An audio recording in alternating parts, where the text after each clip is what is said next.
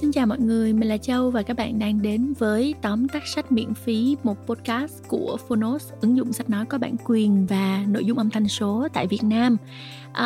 Ngày hôm nay thì chúng ta sẽ cùng đến với một cuốn sách hình như là chưa có tại thị trường Việt Nam. Cho nên là tụi mình chưa có một cái tựa tiếng Việt chuẩn cho nó. Tựa tiếng Anh là How Luck Happens. Dịch nôm na là cách may mắn vận hành. Hay là một cái bí mật của sự may mắn chẳng hạn. Mọi người có thể hình dung cái nội dung đó là như vậy. Cuốn sách hướng dẫn cho bạn phương pháp nuôi dưỡng vận may của mình bằng cách tạo điều kiện thuận lợi để may mắn tự xuất hiện trong công việc, tình yêu cũng như là trong những mặt khác của cuộc sống. Mình là người ủng hộ cái lý thuyết này.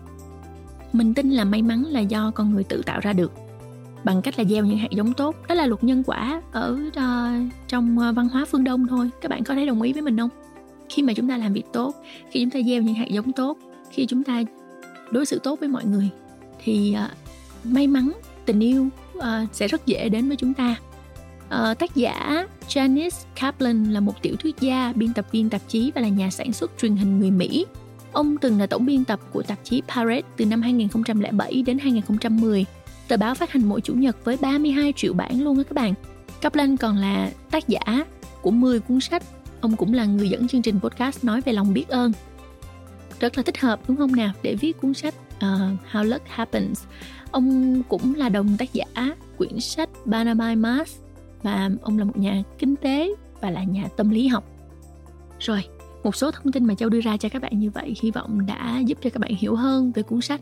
Chúng ta sẽ cùng nghe tóm tắt sách How Luck Happens ngay bây giờ nhé.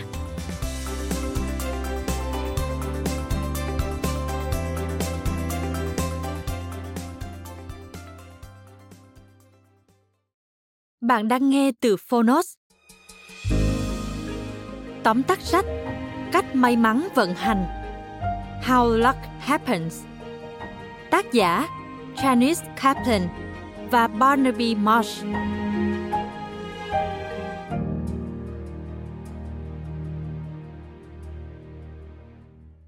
May mắn cũng giống như trò chơi may rủi. Bạn có nghĩ thế không? Một thứ gì đó không phụ thuộc vào chúng ta, đúng không nào? Chà, có lẽ không phải thế đâu. Với Janice Kaplan và Barnaby Marsh, thì may mắn chính là sự kết hợp giữa tài năng, cơ hội và sự chăm chỉ. Ba yếu tố cần được sắp xếp ngay ngắn, như ba quả anh đào trong chiếc máy đánh bạc kiểu cũ, slot machine, được thiết kế cho trò chơi đánh bạc ở các sòng bạc vậy. Chiếc máy này còn có tên gọi khác là máy hoa quả, fruit machine. Vì các khe trúng thưởng có hình các loại hoa quả như anh đào, dưa, chanh hay nho. Cả hai tác giả đã phát hiện ra rằng chúng ta đều có thể tự tạo ra mỗi yếu tố trong ba yếu tố nêu trên. Cuốn sách Cách may mắn vận hành áp dụng khoa học vận may để thay đổi công việc, tình yêu và cuộc sống sẽ chỉ cho bạn cách hiện thực hóa điều đó. Bằng cách phân tích cuộc sống của những người được gọi là may mắn, các tác giả đã chỉ ra rằng may mắn đến từ việc phát hiện và nắm bắt cơ hội, chứ không phải sinh ra là có. Kiên định với mục tiêu đã đề ra và đừng trông chờ vào duyên số. Như Emily Dickinson đã nói, may mắn không phải là trò may rủi, mà là sự chăm chỉ. Dưới đây là 3 bài học then chốt được rút ra từ cuốn sách. Mời bạn cùng Phonos điểm qua. Bài học thứ nhất. Trong quá trình cải cách, sự kiên trì là yếu tố quyết định làm nên thành công lâu dài. May mắn hiện diện ở những người kiên trì và tin tưởng vào ý tưởng của bản thân.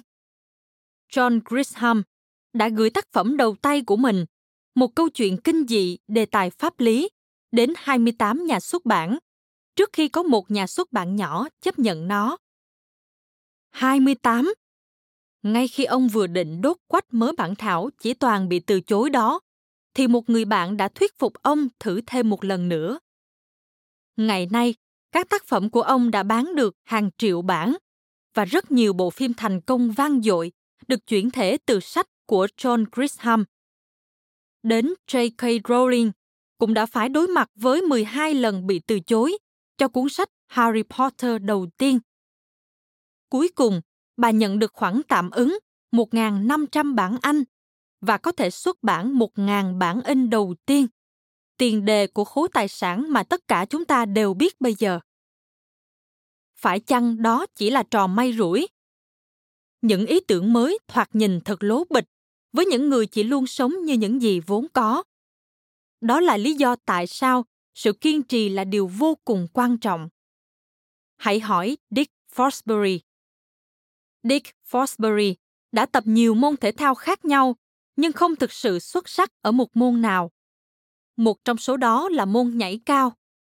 Ban đầu, ông ấy không đạt được kết quả tốt với kỹ thuật nhảy như mọi người. Vì thế, vào một ngày nọ, Dick Fosbury đã phát minh ra kỹ thuật nhảy của riêng mình, đưa đầu qua xà trước và sau đó đến phần lưng. Ngày nay, kỹ thuật nhảy này được gọi là Fosbury Flop. Trong khi mọi người không ngừng chế nhạo, ông vẫn tiếp tục tập luyện theo kỹ thuật của riêng mình và ngày càng đạt được kết quả tốt hơn. Thậm chí, khi ông giành được huy chương vàng tại Thế vận hội Olympic năm 1968, các nhà báo và huấn luyện viên vẫn không ngừng khuyên mọi người không nên nhảy đưa lưng qua xà như ông đã làm. May mắn thay, chẳng ai chịu nghe lời. Kể từ năm 1972, những vận động viên đoạt huy chương vàng môn nhảy cao đều là những người áp dụng kỹ thuật Fosbury Flop. Bài học thứ 2. Hãy trượt đến nơi bóng sẽ đến. Để bắt được cơ hội, bạn cần vươn tới cơ hội. Khi được hỏi, làm thế nào mà anh có thể ghi được nhiều bàn thắng đến vậy? Nhà vô địch khúc côn cầu trên băng và huyền thoại mọi thời đại, Wayne Gretzky, luôn đưa ra câu trả lời giống nhau. Tôi chỉ trượt đến nơi mà bóng sẽ đến. Khi chàng trai trẻ Harrison Ford chuyển đến LA để trở thành một diễn viên, anh bắt đầu với công việc làm thợ mộc trong xưởng của một đạo diễn trẻ không kém. Vị đạo diễn trẻ đó không ai khác, chính là George Lucas, người cuối cùng đã mời anh tham gia vào bộ phim Chiến tranh giữa các vì sao. Đây cũng là một bộ phim được cho là sẽ không thành công. Thế nhưng tất cả chúng ta đều biết chuyện gì đã xảy ra kể từ khi ấy. Còn Charlize Theron thì sao? Cô chuyển từ Úc đến Ý và sau đó cập bến nước Mỹ để trở thành một vũ công. Tuy nhiên, cánh cửa sự nghiệp đã khép lại vì chấn thương đầu gối. Sau đó, cô dần rơi vào trầm cảm. Ngay khi Charlize Theron chuẩn bị từ bỏ và quay trở lại Úc, một công ty quản lý đã chú ý đến cô và đưa cô đến với con đường trở thành một diễn viên.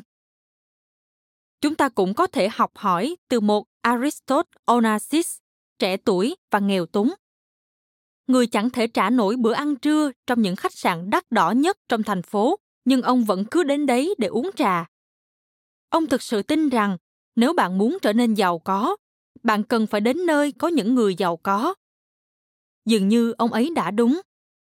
Cuối cùng, từ một đứa trẻ trong một gia đình nghèo khó, chật vật, Aristotle Onassis đã trở thành một trong những người giàu nhất thời đó, sở hữu đội tàu vận tải hàng hải tư nhân lớn nhất trên thế giới. Bài học thứ 3. Mở rộng khả năng của bản thân bằng cách kết nối với nguồn lực của những người khác.